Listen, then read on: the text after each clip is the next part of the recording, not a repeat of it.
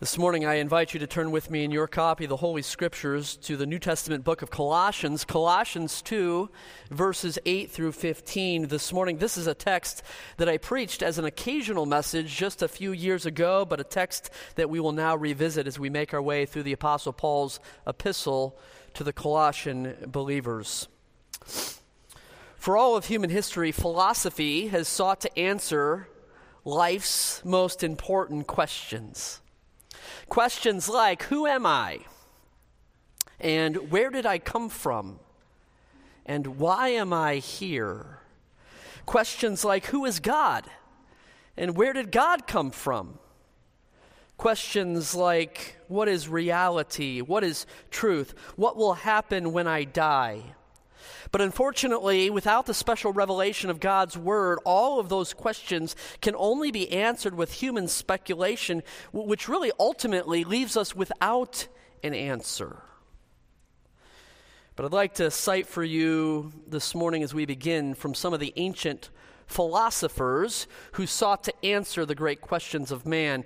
It was in the 5th century BC the pre Socratic Greek philosopher Protagoras asserted the homo mensura, or the man measure theory. The man measure theory, which states that man is the measure of all things. Protagoras then argued that if a man was the measure of all things, then every man's opinion is true. Whatever seems true to a man is true for that man because, after all, he is the measure of all things. He's the measure of truth.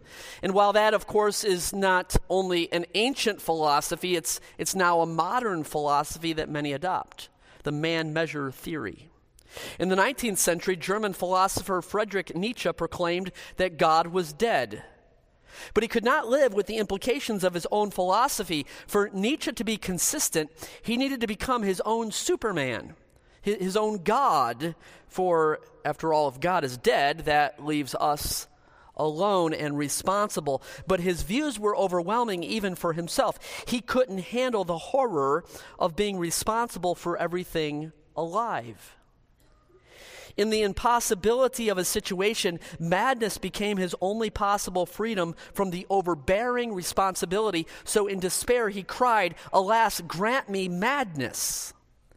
And tragically, Nietzsche's wish was granted, and he spent the last 11 years of his life insane. In the 20th century, French existentialist Jean Paul Sartre wrote a novel called Nausea. In his novel, the main character says this Everything is born without reason, goes on living in weakness, and dies by accident. Sartre believed that we are a heap of existences, uncomfortable, embarrassed at ourselves. We haven't the slightest reasons to be here.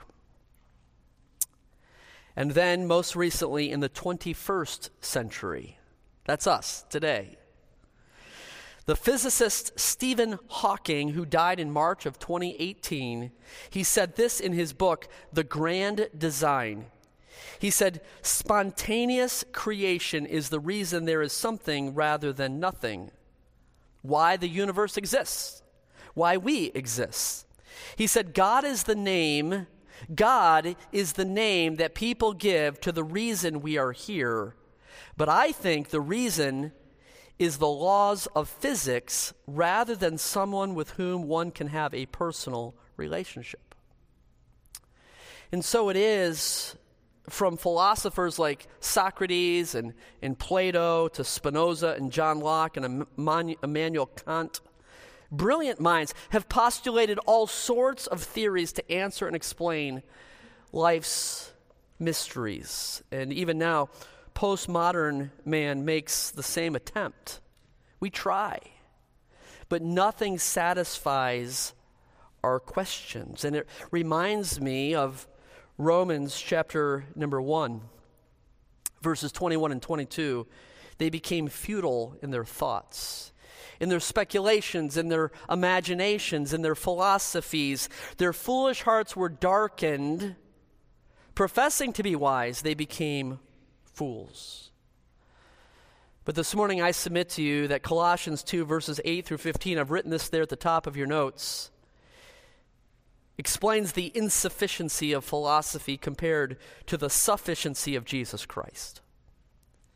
Philosophy might ask some of the right questions. In fact, I think philosophy does ask important questions, but Jesus Christ is the only answer. And so, from our scripture text this morning, I've prepared a message.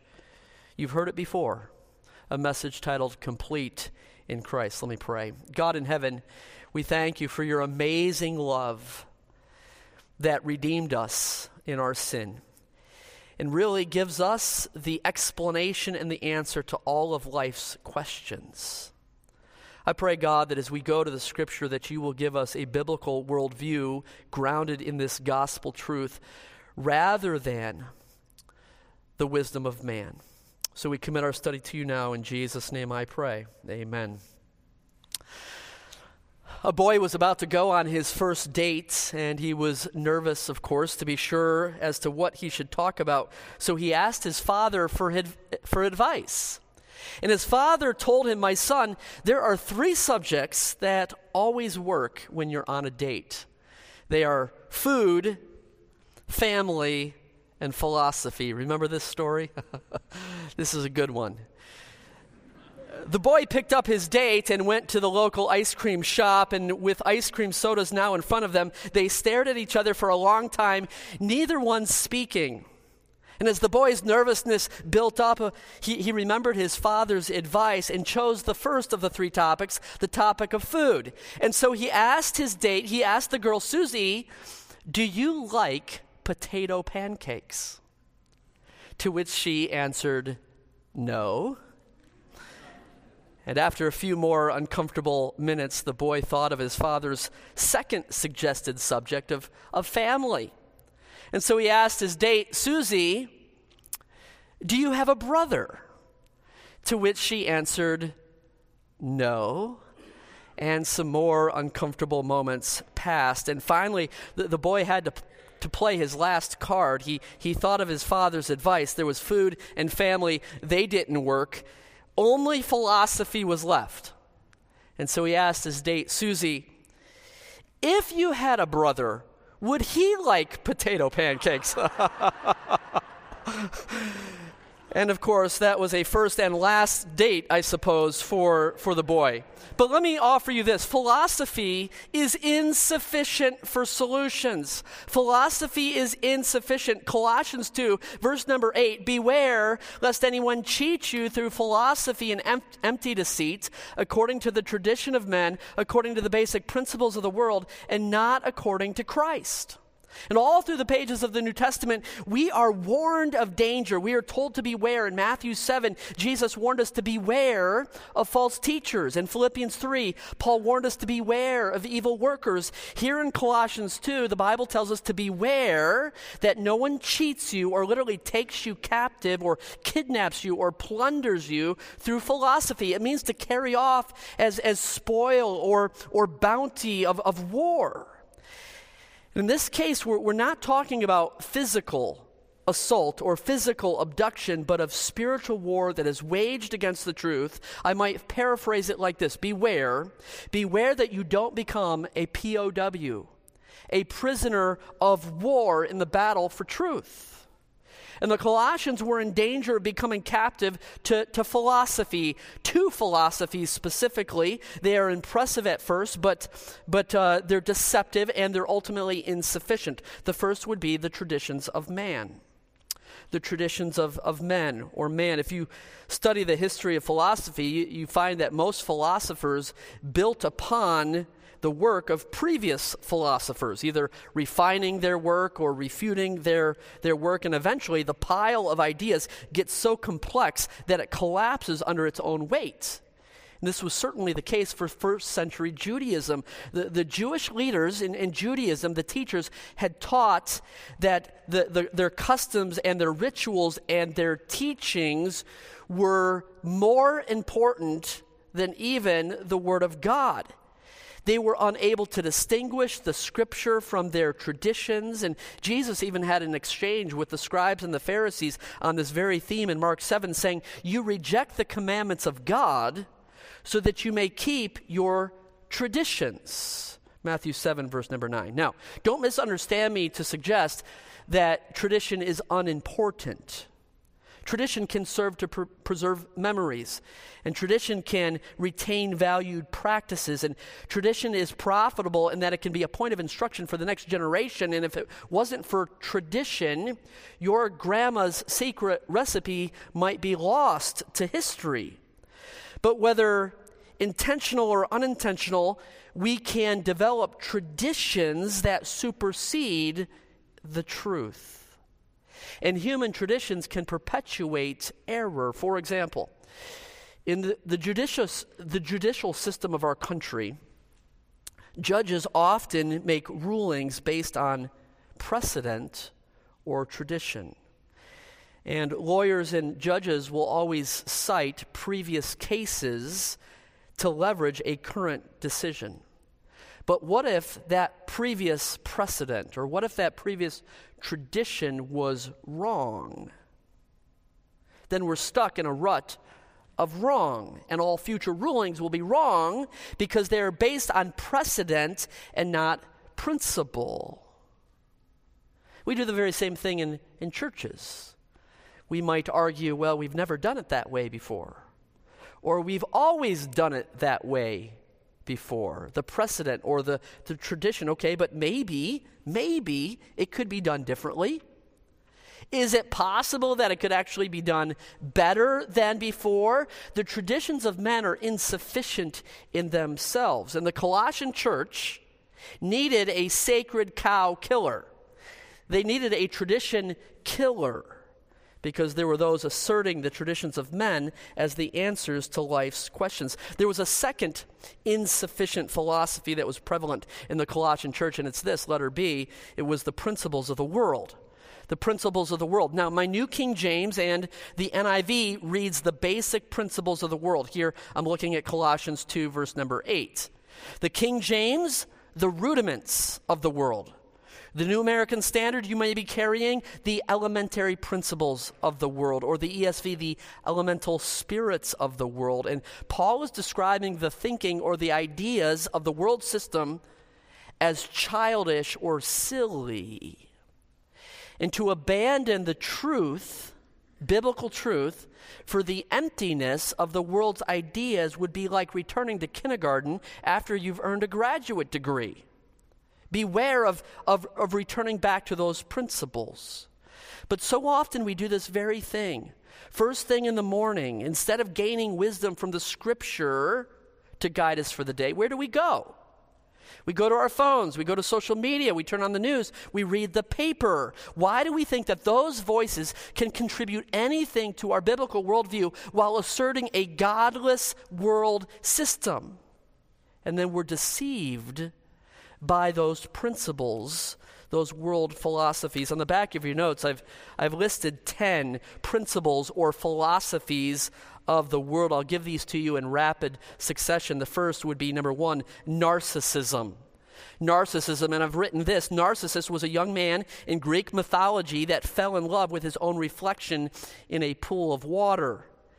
And narcissism is the, the loving of and the living for self. I, I make decisions by what is best for me because life is about me. And I think the best illustration of narcissism in the, in the modern age is, is the selfie, right? If I had my phone here and I would take a selfie of myself. That is so narcissistic. But that's in fact what we do.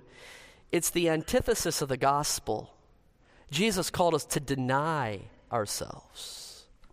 How about this one? Number two, pluralism.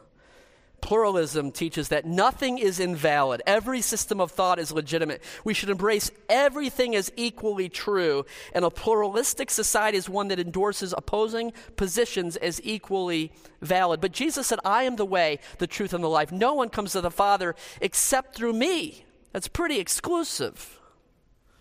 How about hedonism? Number three, hedonism. The pursuit of my pleasure becomes the meaning of my existence. And a hedonist would argue if it feels good, then do it. It's summed up with the idea that, that we should eat, drink, and be merry. For tomorrow we might die. But know that tomorrow your soul will be, may be required of, of you, and that's hedonism. Number four, secularism. Secularism separates the sacred from society. It removes God from society, and sacred things belong only in church. God, Scripture, prayer are not welcome in society. I do my religious thing on Sunday, and then I live like the world for the rest of, of the week. That's secularism. Materialism. Number five, we, we would understand this that what counts is what one owns, and where he lives, what he wears, where he plays, or what he drives, and we live to gain things. Of course, this is a huge problem for us in the modern West because of the, the affluence that we all enjoy. Materialism. There's number six, existentialism. Existentialism teaches that truth is found in the, the experience of my existence.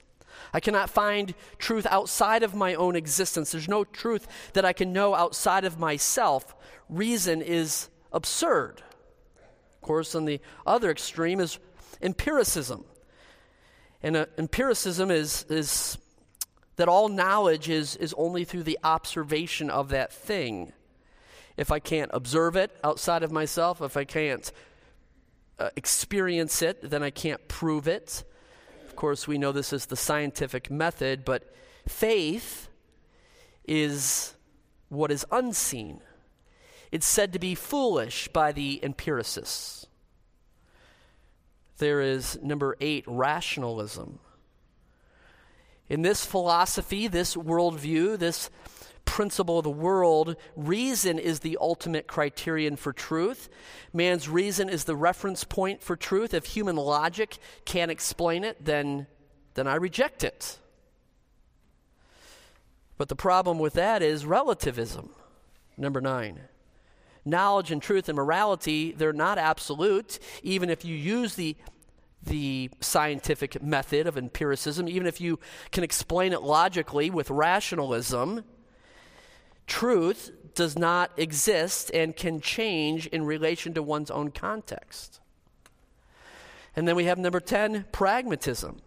The validity of any theory is established by the success of its application. If it works, it must be right. And, and folks, you're familiar with these philosophies. You're familiar with these basic principles of the world, but they are, they are contrary to the gospel to the Bible and to the wisdom of God. Romans 12 tells us not to be conformed to this worldliness, but be transformed by the renewing of your mind. And I would say to you, beware. Beware. For God said, I will destroy the wisdom of the wise and bring to nothing the understanding of the prudent. Where is the wise? Where is the scribe? Where is the debater of this age? Has God not made foolish the wisdom of the world. Beware that you aren't duped by the paradigm of our culture, for it is insufficient for solutions because it is not according to Christ. Colossians 2, verse number 8. Look at verse number 9. For in him, that's in Christ, dwells all the fullness of the Godhead bodily in his incarnation.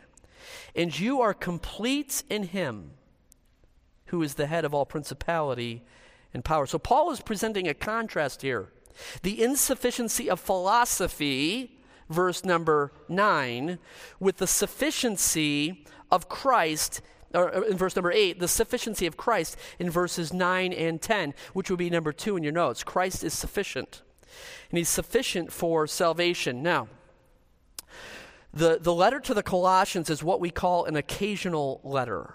Paul wrote this letter to this church on a, an occasion when the believers in this local assembly in the city of Colossae, Colossae were confronted with specific issues. And primarily, it was a mixture of pagan philosophy and Jewish legalism that had invaded their thinking.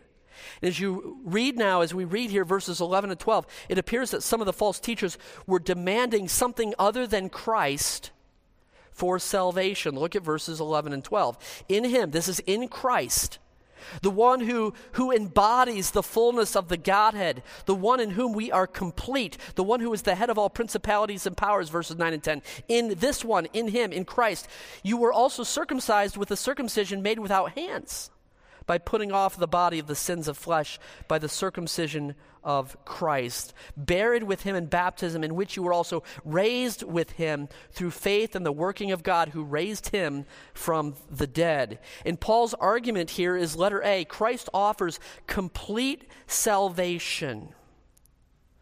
Now, we're well aware that every Jewish boy was circumcised on the eighth day after his birth. It was a sign that he belonged to the covenant nation of Israel. It was a demonstration that he was born in sin and needed cleansing. It, it symbolically illustrated the desperate need that man has for the cleansing of his heart. But in Romans chapter 2, Paul wrote of the true circumcision. He said, He is a Jew who is one inwardly. Circumcision is that which is of the heart and one of the points of, of dispute in, the, uh, in the, the days of the New Testament was the, if the physical rite of circumcision was necessary for salvation. And Paul is saying, no, it's not necessary because we have been circumcised with a circumcision not made with hands. It's, it's the removal of the body of flesh or the sinful human nature. We've been cleansed from that sinfulness. We've been given a new nature created in righteousness. I can say Romans 6, verse number 6, that says at salvation, our old self was crucified with him, that our body of sin might be done away with, cut away, that we should no longer be slaves of sin. And, and here was the occasion for the writing of this letter. Jesus Christ offers complete salvation, Jesus Christ alone pagan philosophy or Jewish tradition and legalism is not necessary. Verse 13, and you, being dead in your trespasses and the uncircumcision of your flesh, Gentiles, he has made alive together with him, having forgiven you all your trespasses, having wiped out the handwriting of requirements that was against us, which was contrary to us, and he has taken it out of the way, having nailed it to the cross. Letter B Jesus Christ offers complete forgiveness forgiveness. Now, let me slow down a moment, have you look at the scripture text in verses 11 and 12. Look there. Paul's emphasizing that salvation is complete apart from any religious ritual, namely circumcision. In verses 13 and 14, Paul's emphasizing that forgiveness is complete apart from any human work. And Paul is addressing you, verse 13a. You, that is the Gentile Colossians, he's describing them as being outside of the covenant because they were uncircumcised. They weren't Jews, they weren't part of Judaism. In fact, turn back just a few pages to Ephesians chapter 2. Ephesians 2, just a few pages back. Hold your, hold your place in Colossians 2. Turn back to Ephesians 2. Look with me at verses 11 and following, therefore remember that you, in this case, it's not the Colossians, it's the Ephesians. Therefore, remember that you, once Gentiles in the flesh, who are called uncircumcision by what is called circumcision, so the Jews call you uncircumcised. Verse 12, that at that time you were without Christ, being aliens from the commonwealth of Israel, strangers from the covenants of promise, having no hope without God in the world. You were lost Gentiles, but now, in Christ Jesus, you who once were afar off, you Gentiles who were once uncircumcised, you Gentiles who were, who were outside of the, the commonwealth of Israel and the covenants of promise, verse 13, have been brought near by the blood of the cross. You see, the Gentiles were in a much worse state than even an unbelieving Jew, for an unbelieving Jew was still part of that community that possessed the law of God. So, also, we too, as Gentiles, are described here as having no hope apart from God in the world. However, the story continues because God is rich in mercy. Look, you're in Ephesians 2 still. Look up to verse number 4. Ephesians 2, verse 4. But God, who is rich in mercy, because of his great love, his amazing love, we just heard of this, with which he loved us, Even when we were dead in trespasses, he made us alive together with Christ. By grace, you have been saved and raised us up together, made us sit together in the heavenly places in Christ Jesus, that in the ages to come he might show the exceeding riches of his grace in his kindness toward us in Christ Jesus. Folks, Jesus Christ offers complete forgiveness to the Jew and to the Gentile. I know I'm rehearsing gospel truth that, that you know and you love, but it, it bears our hearing again. The psalmist wrote, If you, Lord, should mark our iniquities, if you should measure our sin, if you should count our trespasses, O Lord, if you should mark our iniquities, O Lord, who could stand? But there is forgiveness with you. Proverbs says, Blessed is he whose transgression is forgiven, whose sin is covered. And I am here to tell you this morning, we're, we're nearly out of time, but I'm here to tell you that Jesus Christ offers you complete forgiveness of sin. What are some characteristics of God's forgiveness? Number one, number one, it is complete. It's not partial. He's faithful and just to forgive us all of our sin. It's complete, it's not partial. Number two, it's granted, it's not earned. Being justified freely, Romans 3:24 says, that is without any cost by his grace through the redemption that is in Christ Jesus. It is granted, not earned. Number three, it is certain, not conditional. While we were yet sinners, Christ died for us no strings attached. In our wicked, dirty, sinful state, Jesus died, and his forgiveness is certain because of his promises. Verse number 14, we're nearly done. Having wiped out the handwriting of the requirements that was against us, which was contrary to us, he has taken it out of the way, having nailed it to the cross. Ancient documents were commonly written on, on papyrus, which was a, a paper like material made from a form of the bulrush plant, or written on vellum, which was animal hides and skins. But the ink that was used in ancient times had no acid in it and consequently didn't soak into the papyrus or into the vellum, so the ink remained on the surface and the ink could be wiped off. The ink could be scraped or scratched off if a scribe wanted to reuse that material. And what Paul is saying here in verse 14 is that God has wiped off our certificate of debts. He's wiped it clean and he's nailed it to the cross. Not a trace of it remains to be held against us. Our forgiveness is complete. Verse 15 having disarmed principalities and powers, he made a public spectacle of them, triumphing over them in it. Jesus Christ offers complete victory. It's like the triumphant Roman general parading his defeated captives through the streets of, of Rome, Christ's victory on the cross, as he died and then rose again, it halted the demons in their attempts to stop his redemp- redemptive work. It stripped Satan of his power in what philosophy could never do. Jesus Christ did. And there's complete victory.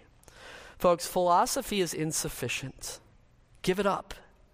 The cross is sufficient. And for that reason, the Apostle Paul said, May it never be that I should boast except in the cross of our Lord Jesus Christ. Let's pray. God in heaven, thank you so much for the victory that Jesus Christ accomplished in his death and resurrection. And God, we understand that we simply need to call on the name of the Lord to be saved, to exercise faith and trust in the death and resurrection of Jesus to find forgiveness of sin and everlasting life. I pray for those that might be under the sound of my voice this morning that, that are not trusting in the sufficiency of Christ alone. I pray, God, that you would strengthen our conviction and our appreciation for these things. I pray it in Jesus' name. Amen.